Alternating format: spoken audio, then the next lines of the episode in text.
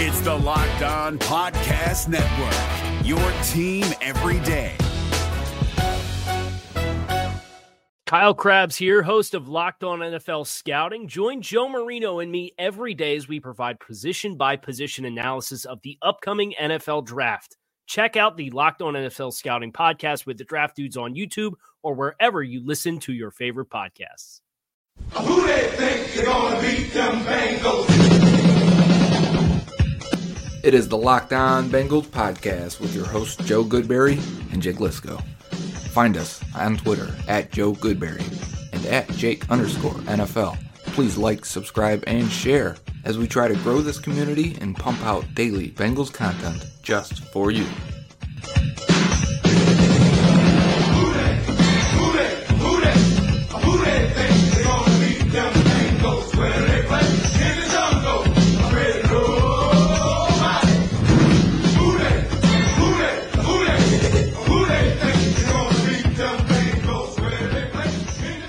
What up, Bengals fans, and welcome to another episode of the Locked On Bengals podcast. We're going to start out on Tuesday, as we always do, with an update on some news and notes around the Bengals injury situation, what we can expect from the Bengals this week health wise before practice reports come out on Wednesday. We don't have those yet at the time of recording.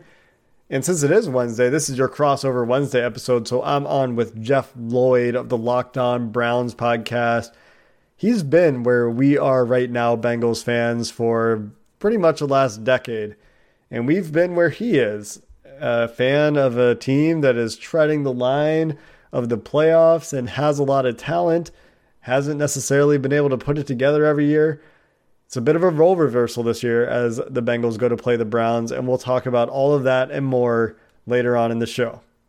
The Bengals today activated John Ross off of the IR after he had a broken bone at the base of his throat. But Zac Taylor did say that Jonah Williams, who we've all been wondering if he would come off the physically unable to perform list and practice in the last few weeks of the season, is unlikely to play since he went through that July shoulder surgery. Williams is eligible to practice at any point here on out, but Taylor said they'll make that call next week. John Ross's return to the lineup comes for a wide receiver corps that really pretty badly needs the speed that he brings to the lineup. And all of you remember just how good he was early in the season while battling through his drop issues. He also just put together a highlight reel of very explosive and exciting plays and provided a dynamic to this offense that without him and without AJ Green, they've been sorely missing.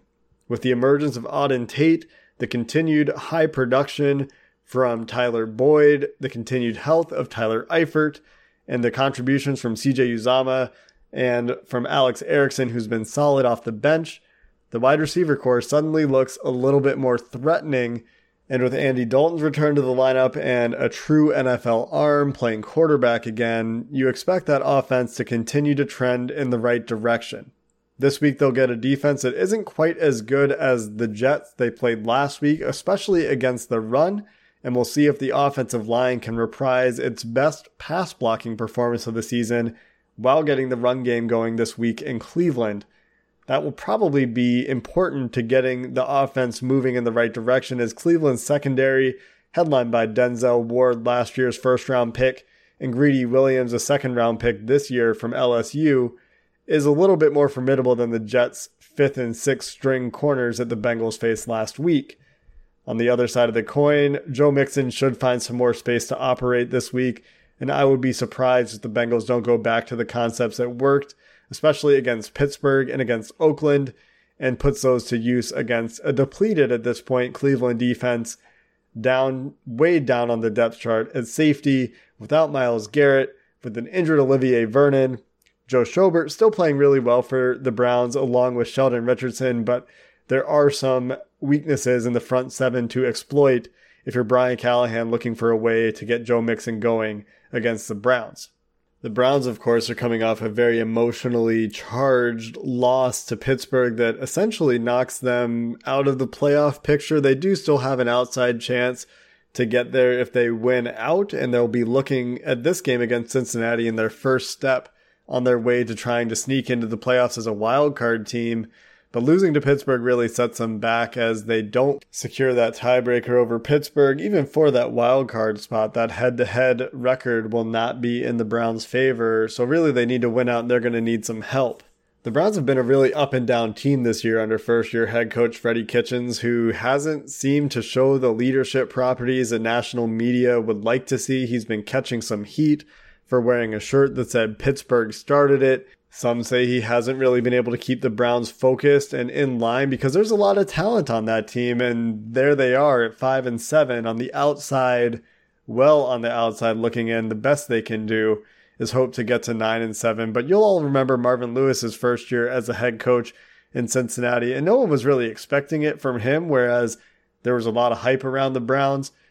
Marvin Lewis went eight and eight in his first season with Jon Kitna at quarterback. Freddie Kitchens facing higher expectations, but looks well on his way to being right around that mark where Marvin Lewis was in the first year that he took over in Cincinnati. So Kitchens will have to figure out how to make it work with Baker Mayfield, Odell Beckham, Jarvis Landry, Nick Chubb, and Kareem Hunt has been activated from his suspension. So there are quite a few weapons to go around on that offense for Cleveland. The offensive line has had some issues, so Carlos Dunlap, Geno Atkins, Carl Lawson, etc. will look to reprise their performance against the Jets and Harry Mayfield out of his comfort zone all day. And if they can do that, we could expect another close game here coming up in the first Battle of Ohio in 2019. Speaking of the Battle of Ohio, I'm on with Jeff Lloyd of Locked On Browns for Crossover Wednesday in just a minute. Guys, let's talk about sex. Now you can increase your performance and get that extra confidence in bed. Listen up. BlueChew.com. That's blue like the color blue. Blue Chew brings you the first chewable with the same FDA approved active ingredients as Viagra and Cialis. You can take them anytime, day or night, even on a full stomach. And since they're chewable, they work up as twice as fast as a pill, so you can be ready whenever an opportunity arises. Let me tell you, we get free samples, and if you think Marshawn Lynch has a good stiff arm, you've seen nothing yet. Blue Chew is prescribed online and ships straight to your door in a discreet package. So no in-person doctor visits, no waiting at the pharmacy, the, and best of all, no awkwardness. They're made in the USA, and since Blue Chew prepares and ships direct, they're cheaper than the pharmacy. Right now, we've got a special deal for our listeners. Visit bluechew.com and get your first shipment free when you use our special promo code locked on. Just pay the $5 shipping. Again, that's B L U E chew.com. Promo code locked on to try it free. Blue Chew is the better, cheaper, faster choice, and we thank them for sponsoring the Locked On Bengals podcast. We've got a new offer for you today from MyBookie, and if you're the type of football fan that knows football so well you could choose any game and call it right, MyBookie is the place for you because they let you turn your sports knowledge into cash in your wallet. Between the football season, the NBA, the start of the college basketball season, it's time to get off the sideline and get into the action with MyBookie. You can use promo code LOCKED ON right now to activate a really good offer MyBookie will match your deposit halfway up to $1,000. If you deposit 2000 bucks, that means you get $1,000 in free money to play with. Using promo code LOCKED ON, again, MyBookie will match you 50% of your first deposit in free money to play with. So if you're confident you can go out there, win a few bets, you're sure to make your money back. If you're tired of watching games from the couch with nothing to gain, go over to mybookie.ag because no one else gives you more ways to win. mybookie.ag, you play, you win, you get paid. All right, it's crossover Wednesday here on the Locked On Podcast Network. I'm Jake Liskow from the Locked On Bengals podcast, along with Jeff Lloyd from the Locked On Browns podcast. And today, Jeff, we're here to talk about the annual battle of one team that has fledgling playoff hopes and another team that's hopelessly out of contention. But this year, the roles are reversed. uh, yes, they are. Um, look, you know, last week, obviously, a huge, huge, colossal hit to you know what the the hopes and dreams were to this 2019 season. Look, there had been you know obviously some hiccups along the way and some, but there was a chance to maybe right the ship last Sunday. It, you know, just just didn't go right. And a guy like Damarious Randall finding a way to get suspended in what turned out to be the biggest game of the year certainly doesn't help. Um, but you know, you know, you know, obviously, you know, I've been where you guys are. Um, extremely interesting the way uh, you know Zac Taylor decided to go back to Andy Dalton last week. Um, now you end up getting the W over the Jets, and go figure that the Jets everything kind of been humming offensively. Uh, a defense full of no names had been playing really well. What was the point there? Was the point like uh, this is getting too far away? Let's try to at least get what's going to be here in 2020 to feel good about themselves. How did that all come to pass, Jake? And what do you think the reason was they went that route? I think they saw three weeks of Ryan Finley and the evaluation was done. For anybody outside the organization, you watch one week of Ryan Finley and I think the evaluation is done because his, he just doesn't have an NFL arm. He can't make the NFL throws. And Andy Dalton, not noted for his arm strength, right? Like coming into the league, it was a weakness. Got to a point where you could say he's got an average arm at this point in his career. He improved his arm strength as he came into the NFL, went and worked with Tom House, whatever. When Andy Dalton came back this week against the Jets, it looked like he was, I don't know, who, who's a guy with a strong arm? Jamarcus Russell.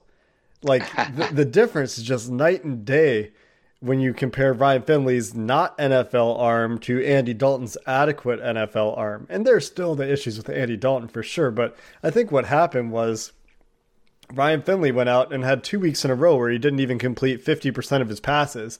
And they were doing a lot to help him. They were running the ball well. And it was just, I think, pretty obvious to Taylor, who continued to say, We're going to get a win. We're doing everything the right way. The guys are still bought in. Well, you're no longer giving yourself the best chance to win with Ryan Finley. Well, I think the other thing was is you know, and look, and Andy, look, if the script is written and you're looking where uh, this could end up for Cincinnati. And even the thing is, like, I'm like, what are they doing? Are, I mean, they've got the number one pick sewn up, but then Miami goes out and wins another game. Redskins go down to Carolina and, and Ron Rivera's reign down there. Uh, so it, it's good because look, I mean, you've got to keep, and we've had a bunch of Browns players on the phone uh, on the show, and we've talked with a bunch of them, and it's you know that 0 16 man, it was mentally taxing. Oh yeah. And so you go and do this, but look, Andy Dalton, he, he's still got. He's look, I ain't done. I may be done here, but uh, I still want to, you know, I still want to continue down this Mhm. road. And look, there's teams that are always going to look for a veteran quarterback. I know the popular one is the Bears in that offense. But you know, it, you know, it's not over. You know, it, the script is written in Cincinnati for Andy, but it's not written for Andy Dalton in his career. And look, man, I mean, Andy Dalton ain't no idiot. You can go wear a baseball hat and get a twenty-three million dollar you know contract over three years like Chase Daniel. Andy ain't dumb. No. And and the thing about Andy Dalton is he's just a great human being. A story came out this week, just another in a long line of here's Andy Dalton being a real good dude stories.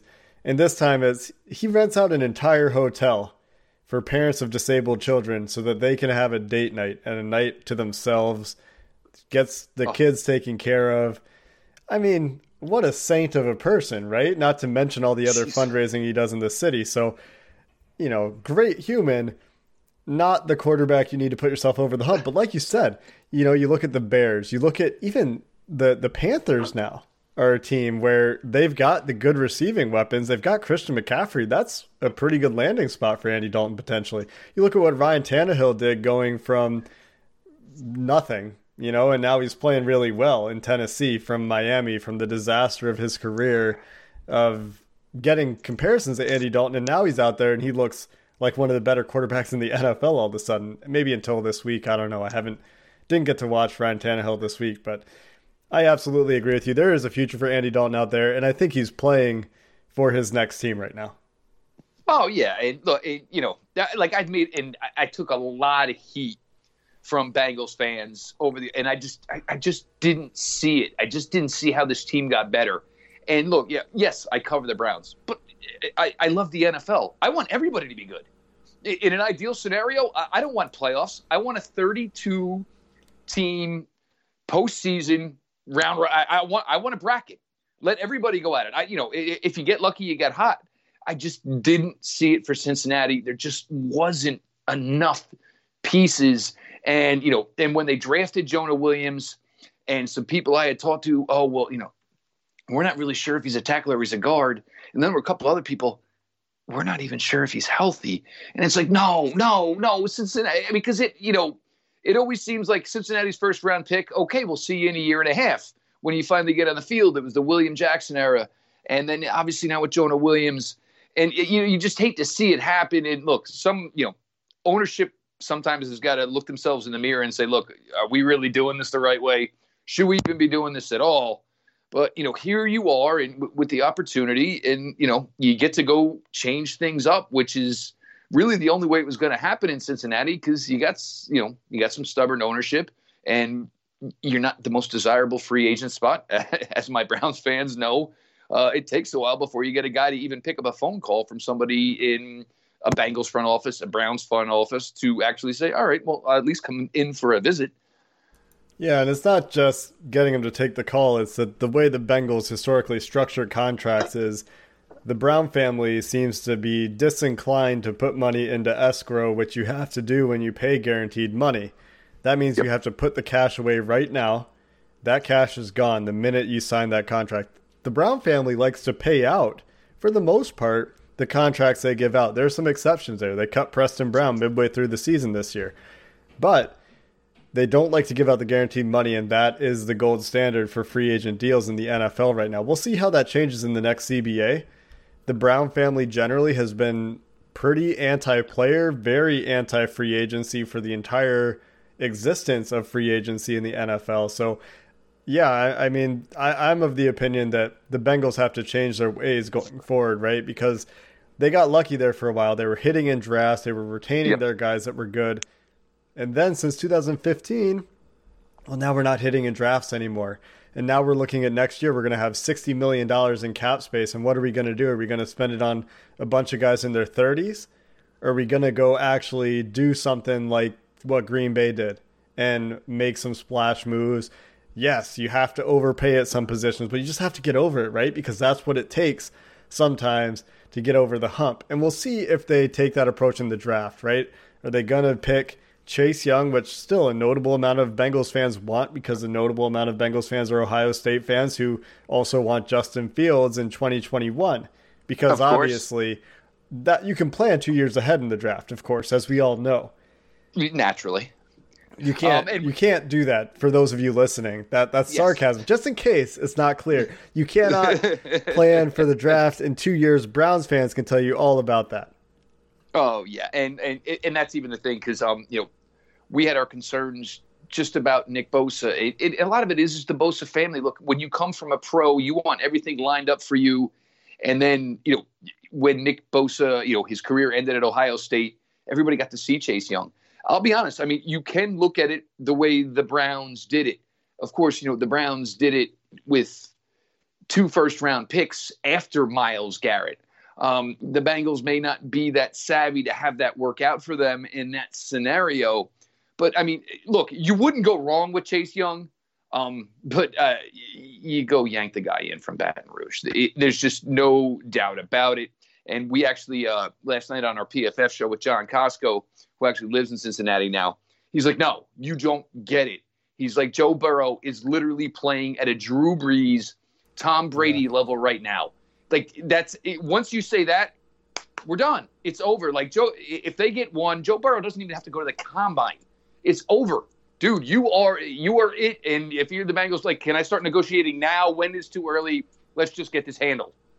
Last time the Bengals had the number one overall pick, they did work out a deal with Carson Palmer well before the draft. There was no suspense. I don't know if you remember that, but Oh, when the Bengals course. picked Carson Palmer, they had that deal signed before the draft, and everyone knew it's Carson coming to Cincinnati.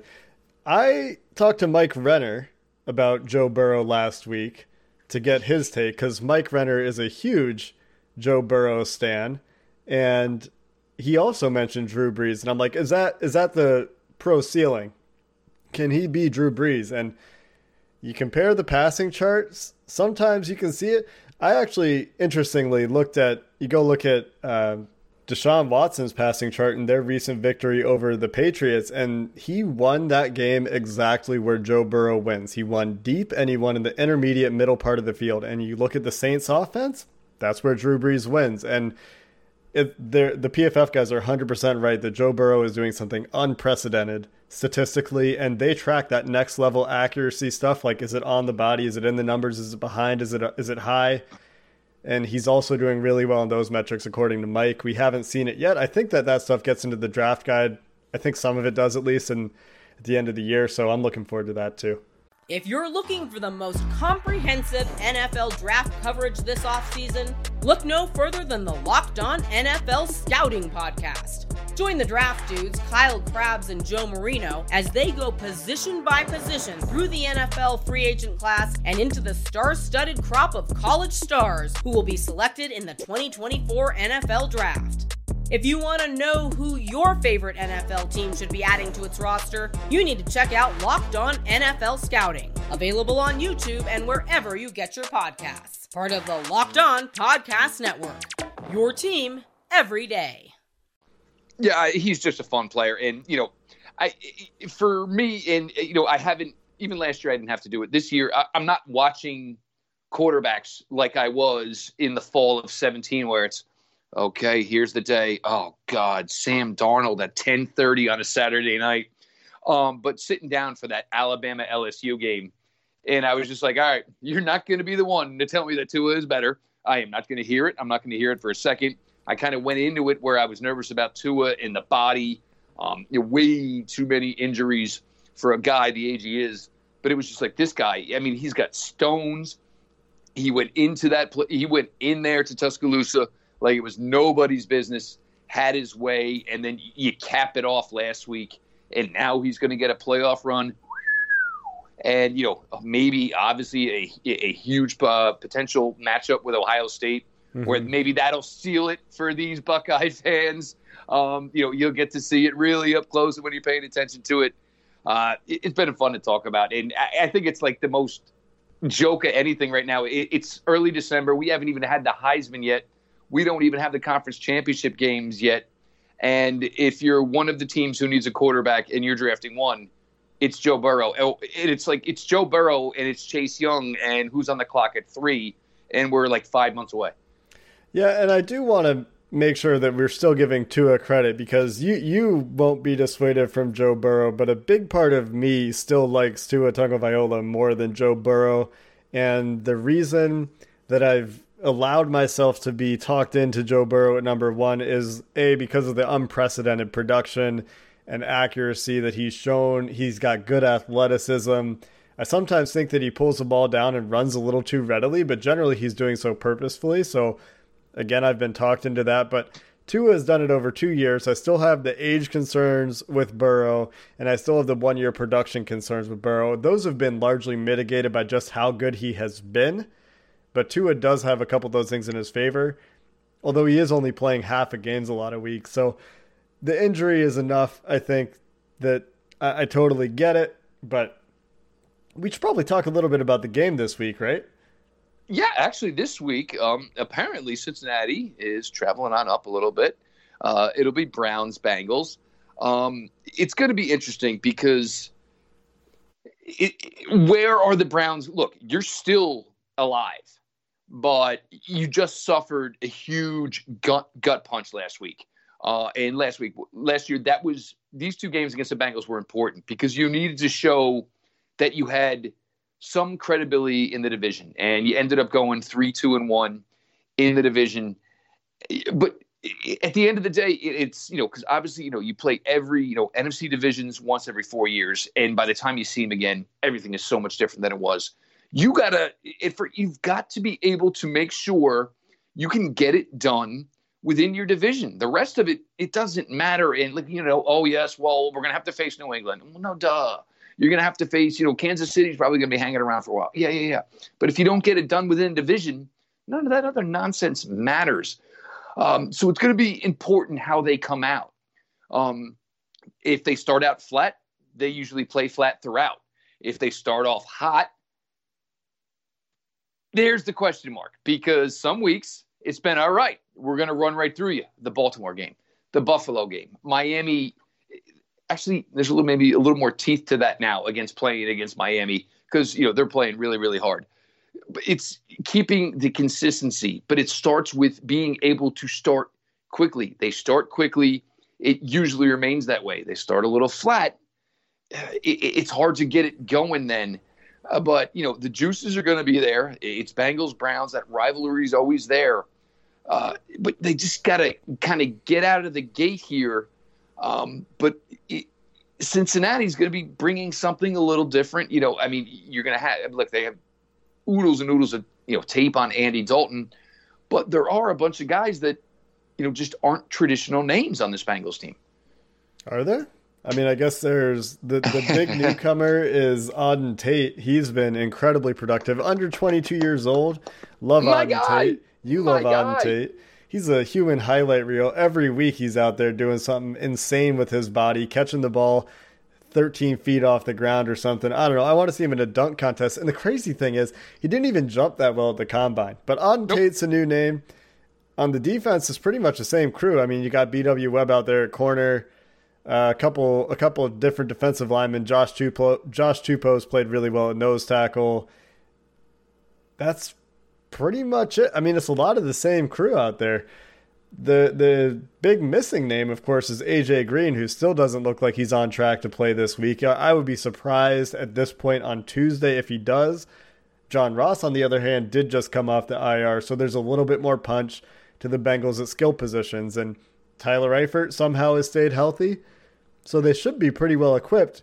It's just Andy Dalton with and without AJ Green is a pretty monstrous split, and missing him just takes a lot of the teeth out of that Bengals offense.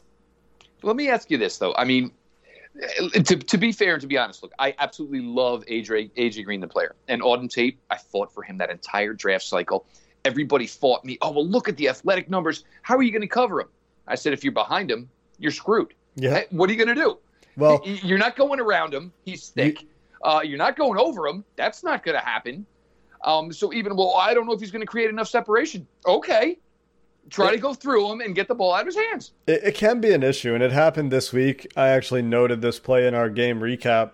There's a little comeback they ran to Auden Tate, and you don't want to give him. He, he's not as good in those sort of timing routes where a corner is going to get out of his break a little bit faster than he is sometimes, and you can play through him if you're getting out of that break faster than him, and it's a timing route. But where he excels is anywhere away from his body. His hands are just vice grips, and his ability to catch the ball away from his body and go over people is what's really impressive. Adjusting the balls behind, high, outside, that's where he's really, really good, and that's where he has a special skill that can play for a long time in the NFL. But I, I do think that he is not a perfect wide receiver by any means, right? Like, I- he's never going to be a number one, but he's a great complementary piece. I, I, honestly, you look at it, and, and here's the thing I was going to say. I mean, we'll get to the AJ Green thing in a second. Boyd is just a nasty route runner. Yep. John Ross is your pain in the butt. Look, he can go vertical on us at any given time, and he's actually gotten really, really good in his red zone routes. And then there's a well, we don't have a six foot three cornerback who can handle Tate. It's it's not a bad threesome. It's a really nice threesome on paper if you know you find the quarterback with the arm strength and everything you're looking for. The thing is, Jake, do we even know what AJ? I mean, it's been it, it's got to been over a calendar year now since AJ Green has played an NFL game. No, so is it really hard to say what he is? And look, I mean, if you're going to move on from Andy, is it maybe time to move on from AJ Green too? if they move on from AJ Green, I mean, maybe they couldn't trade him because everyone knew that he was still hurt, but reportedly he practiced after the trade deadline, right? And then he aggravated his injury. So they didn't try to trade him by all indications, or they were just nowhere close. But nobody reported that the Bengals really entertained offers. It sounds like a lot of teams tried to get him. Those were the rumors going around. But if they decide to keep him for the chance to win a couple games this year and then don't extend him, I think that's a problem. I think that I do want to see the Bengals bring back AJ Green because I think he still has a lot left in the tank. And if he can get healthy, he's had some pretty weird injuries, right? Like this is taking a long time to heal, and I am concerned about that. He's had some setbacks in his recovery. It's an it's a high ankle sprain, right? He had to have a surgery on it. Sounds like it was pretty severe as far as this type of injury goes. But if he can recover, then I think that he brings a lot to a team that could be bringing in a new quarterback, right? And then you've got your Larry Fitzgerald to complement a pretty solid skill set, a skill set of positions for your new quarterback. And then, yes, the draft is really strong at receiver this year, but you don't have to go out and feel like you have to get a weapon to couple with your new quarterback. You can address the other, you can address value BPA. You can you can address other team needs at that point. So I, I do see a good argument to bringing back AJ Green. But my question for you, Jeff, is so you got these receivers that you seem to think are a bit of a mismatch. The Browns' corners are pretty good, generally speaking, or on paper look like they're a pretty good, uh, pretty good group. Is it going to be the kind of game where you just sit, sit back in zone, you try to trick Andy Dalton, or is, is it going to be a lot of man from the Browns this week? It, it's weird how Wilks is doing this, Steve Wilks. Um, like they're covering well deep, but like they're not like it seems like he's coaching them to attack the ball at the receiver's numbers as opposed to flipping your head around. Greedy Williams looks really, really kind of lost in this. Mm-hmm. Uh, Denzel Ward, there were, uh, you know, it was a couple of balls against, uh, there was a ball against James Washington last week. It, it, it I, I, don't like it. Um, you know, Greedy Williams, this is not what he was at LSU. Right. Denzel Ward, this is certainly what he, not what he was at Ohio State. And I think the thing with Wilks is granted, you you lost Ward and Greedy Williams for a month. Mm-hmm. So you have Terrence Mitchell, you had uh, T.J. Carrie. These were your outside corners, not nearly the athletes that Greedy Williams and Denzel Ward were. So it worked better. I mean, these guys are longer armed, physical corners. It worked better for them. And even the Raven game, when it was announced that you know Denzel wasn't going to play, and it was announced that Greedy wasn't going to play, I was like, actually, this isn't a bad deal uh, because the uh, the two veterans were better tacklers. You worried about Lamar Jackson, now that didn't stink. Um, the, you know, the Ravens passing game had featured tight ends, but look, this is what these two kids do and do well. Um, granted, I'm not bagging on Steve Wilks because I think he's done a phenomenal job. Could you imagine playing the Rams without your entire secondary and the score being 20 to 13 when your offense had the ball on the five yard line with a chance to tie the game? Phenomenal effort. Mm-hmm. Now you'd look at what he's been dealt with. Myles Garrett gone for the season. Olivier Vernon was hurt, and and, and hanging at well, you know, and beaten up on Miami, hanging with Pittsburgh with your third and fourth defensive end playing. They are da- right now. They had their seventh safety play over 30 reps Sunday. So like people want to get on Wilks and give him a hard time. Look, San Francisco had his number. By all means, they did. They had his number in spades. But you know, everybody wants to get on Wilks. Well, oh, you know, no, we lost 20 to 13 to Pittsburgh. This offense was supposed to score 25 to 30 points a game. It's not a big deal that you know the defense gave up 20. I mean, the other guys on the other side of the ball they get paid too.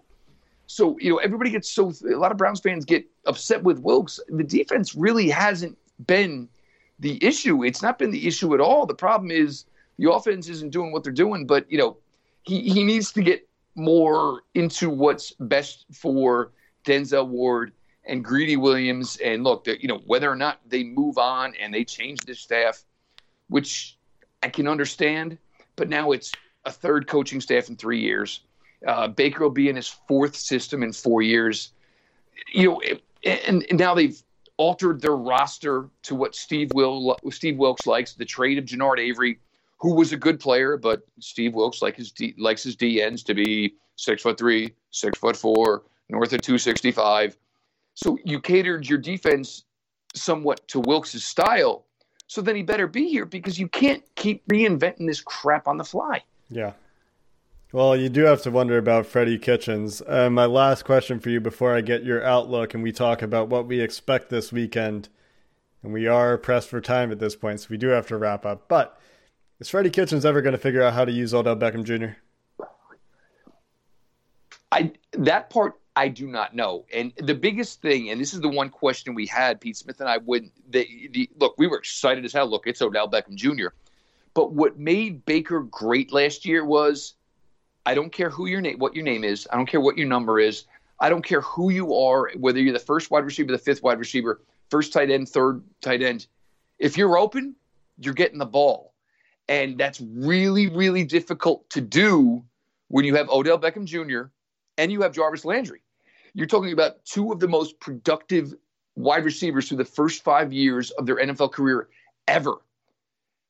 And you know they're chirping and you know they want the ball. And it's really difficult to say, well, yeah, you were kind of open, but I had a tight end wide open, eight yards past the line of scrimmage, which would have turned into a 16 yard play. And I think that's been a big issue here. And you know, and maybe some of it is just let Baker be Baker. And once he starts hitting wide receiver three, tight end three, uh, you know, you know, the Chubb Hunt thing has worked out very well. Just let him find who's open, move the sticks, because you know what? Eventually, the coverage is going to say, "Well, we got to cover that guy too now." And once it's more Odell one on one, you know he's going to win more than he's going to lose. That's been the biggest issue. Yeah, so kind of a perhaps Freddie Kitchens, Baker Mayfield, young, not young necessarily, but inexperienced at their respective jobs, managing some personalities there, managing some expectations, and letting the offense do what the offense is supposed to do. But regardless of all those things, what are you expecting this weekend? I personally am still not very hopeful for the Bengals in either of the Browns contests, especially the one in Cleveland. But what do you think? Uh, I think the Browns should bounce back. Um, the question is going to be how much you can get at Olivier Vernon. Olivier Vernon gave you 12 snaps last week. Look, um, they, I, you appreciated the effort. Um, you know, once you saw the big old brace, you kind of knew what you were getting. You weren't getting 100%, but you know the game meant that much. Sheldon Richardson's been playing really, really well this year uh, Joe Schobert, uh, and even Mack Wilson. Look, Mack Wilson runs around 100 miles an hour. A lot of times he runs around 100 miles an hour and misses things. Um, but I think the defense should be able to hold it down, whether or not Damarious Randall plays. Who even knows at this point? Um, but the offense should this should be one where the offense can get it done, and I, I want to see that fire because if they don't come out and look inspired and fired, you know, for you know, fired up for Freddie, it's bad news. I, I would say a, you know, I hate doing these scores. 24 13 Browns, if not more. Um, you know, the Bengals, you know, I mean, the Nick Chubb, Kareem Hunt thing, and everybody last week, oh, we went away from it. And, and it's all about now, oh, well, let's go with extra tight ends. The Browns tight ends can't block, their tackles can't block. They run the ball well. Some people can run block here. The pass blocking is atrocious. Carlos Dunlap certainly concerns me. There's no doubt about that. But I, I think with the mixture of these guys, I, I think there's enough where all of them are kind of pissed off about what happened last week. And I think I like that because when this team plays pissed off is usually when they play better. Yeah, it'll be interesting to see how they react emotionally. They were obviously very charged going into the Pittsburgh game. They haven't played the Bengals yet this year, and any animosity between these teams is so far behind them and pales in comparison to what's gone on with Pittsburgh that it'll be interesting to see what kind of emotion they come out with. I'm sure they're going to want to come out and think they should be able to beat a one and eleven team. But I think that what did this game open? Did the Browns favor by nine, nine and a half points or something? I think the Bengals probably cover that, and I think it's either a six point game, something something in that area. Just because I think the defense has been playing better, they've figured out some communication issues and have some more consistency on the defensive side of the ball. Darqueze Dennard coming back has made a huge difference for them. He's been adequate. He's been good in the slot, and they were really struggling there. And has he's really provided a big boost in run defense. Is is a big difference with him because he, he's actually going to go in there and tackle. Carl Lawson got healthy. They have a really good defensive line rotation going on right now. Browns have had some issues with the offensive line, as you mentioned. So if the Browns can't get that running game going in a dominant fashion, because that's really what's put the Bengals behind the eight ball this year, then I think it definitely stays close. And then on the other side of the ball, getting John Ross back is big. Andy Dalton will probably continue to play fired up, trying to put on tape for his next team for the rest of the year. So I see this one being close, but I'm not sure the Bengals have it in them to pull it out. But Jeff, it has been a pleasure. We'll do this again in a few weeks when these teams play again in the final week of the season. Maybe the Browns are playing for that wild card spot. I think it's. I, I, look. I mean, all hope isn't lost yet. Go run the table. Um, obviously, you have that big bad Baltimore thing there. Uh, you know, Arizona is definitely scary. Um, obviously, they're players away in Arizona. Um, and look, Cincinnati, look, and I'll tell you right now, for you and for Joe, one of the best things in the world is getting to do a whole bunch of draft talk, knowing it all revolves around you. Oh, we've already started it. I mean, we're ready to hit that simulate to draft button. You know what I mean? Oh, I absolutely know. Uh, no doubt about it. And it's, you know, it, it, it's fun and, you know, it's, it, you get to play so many scenarios with it and it's, it, makes for a good time. Um, look, I mean, everybody, you look, we'd all like to be talking, you know, games in February. Um, but sometimes you just got to be realists, you know? baby steps. You know, the Bengals had to go eight and eight before they went with Marvin Lewis and got it going, and maybe the Browns are on their way. Well, Jeff, it has been a pleasure, and we'll wrap up there. Looking forward to the Browns Bengals game in Cleveland. If you're looking for the most comprehensive NFL draft coverage this offseason, look no further than the Locked On NFL Scouting Podcast. Join the draft dudes, Kyle Crabbs and Joe Marino, as they go position by position through the NFL free agent class and into the star studded crop of college stars who will be selected in the 2024 NFL Draft. If you want to know who your favorite NFL team should be adding to its roster, you need to check out Locked On NFL Scouting, available on YouTube and wherever you get your podcasts. Part of the Locked On Podcast Network. Your team every day. Is your team eliminated from the playoffs and in need of reinforcements? Maybe it's time for a rebuild, or maybe they're just a player or two away from taking home the Lombardi Trophy. Either way, join Keith Sanchez and Damian Parson for Mock Draft Monday on the Locked On NFL Draft Podcast. They'll tell you which college football stars your team will be taking in the 2024 NFL Draft.